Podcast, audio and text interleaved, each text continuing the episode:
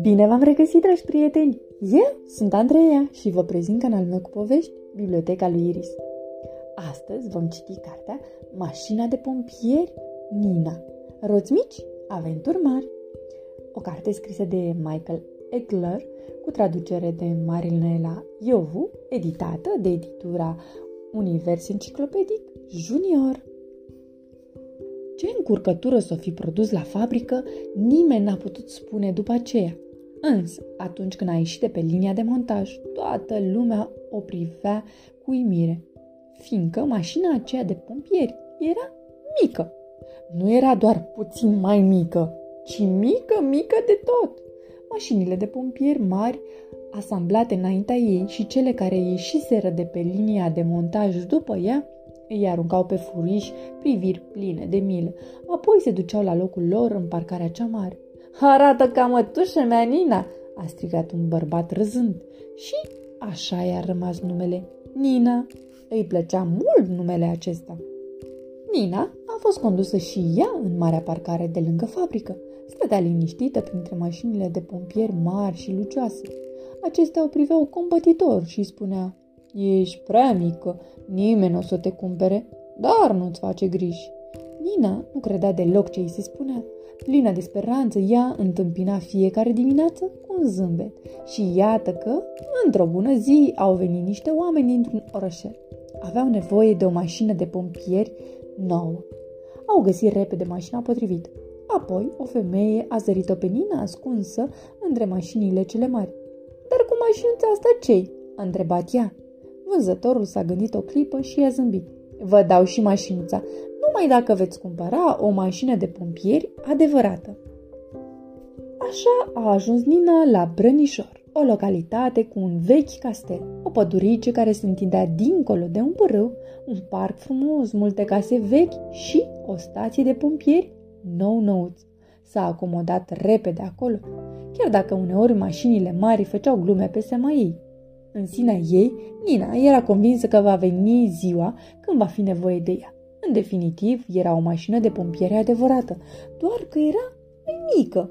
Asta era singura diferență. Ori de câte ori în orășel era vreo problemă, Nina se ducea și ea acolo. Primăvara, când uh, părâul ieșise din matcă după topirea zăpezilor, mașinile mari de pompieri au mormăit.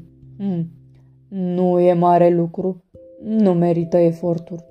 Dar Nina s-a dus la pârâu, a scos niște apă afară, a adus niște săculeți de nisip ca să protejeze malurile de o nouă inundație și astfel a salvat o familie de iepurași a căror vizuină era în pericol să fie inundată.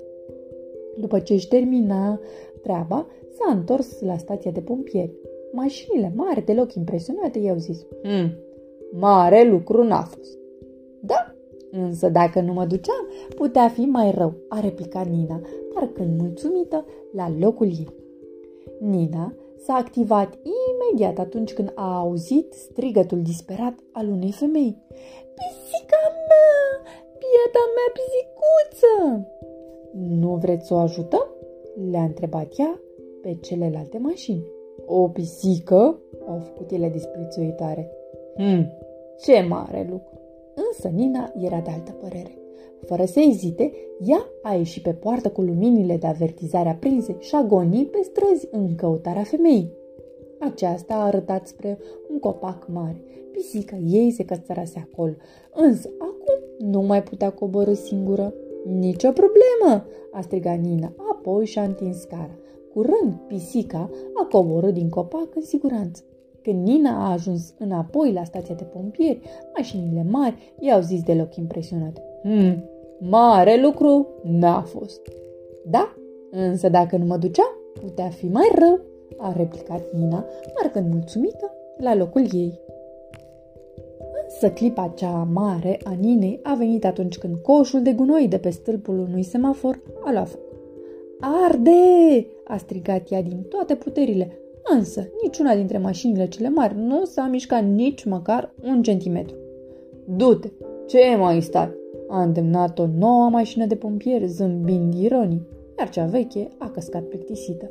N-a fost nevoie să-i spună Ninei de două ori.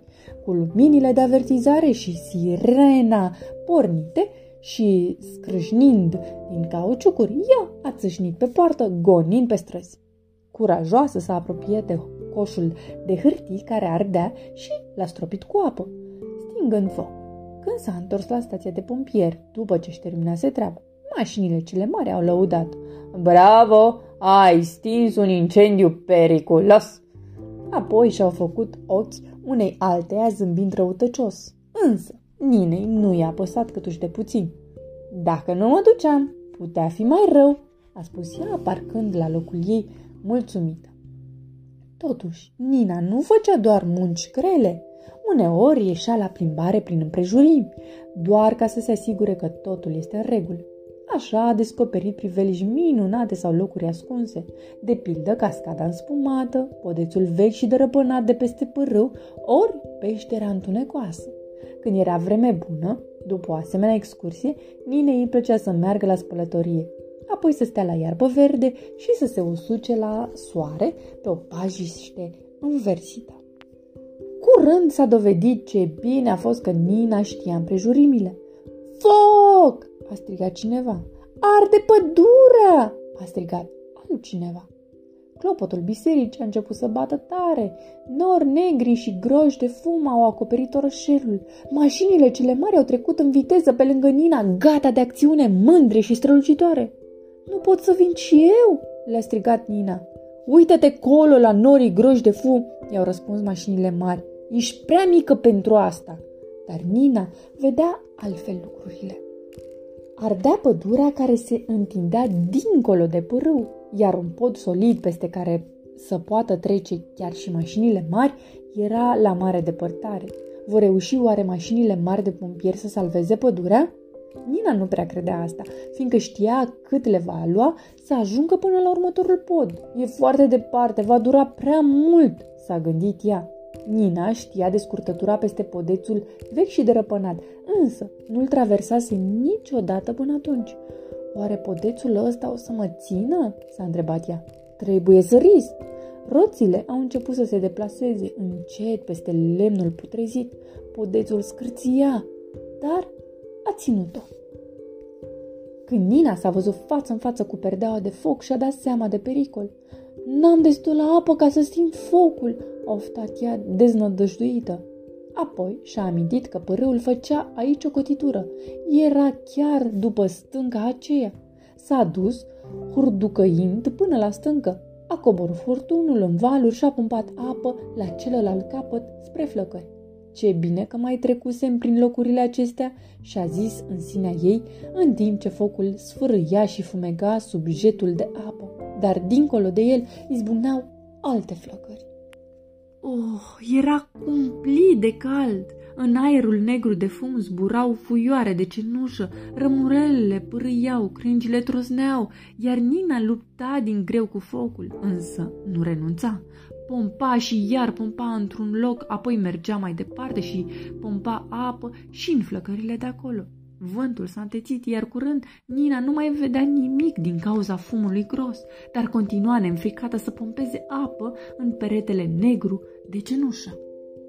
Deodată s-a făcut liniște. Undeva o pasăre a început să ciripească timid.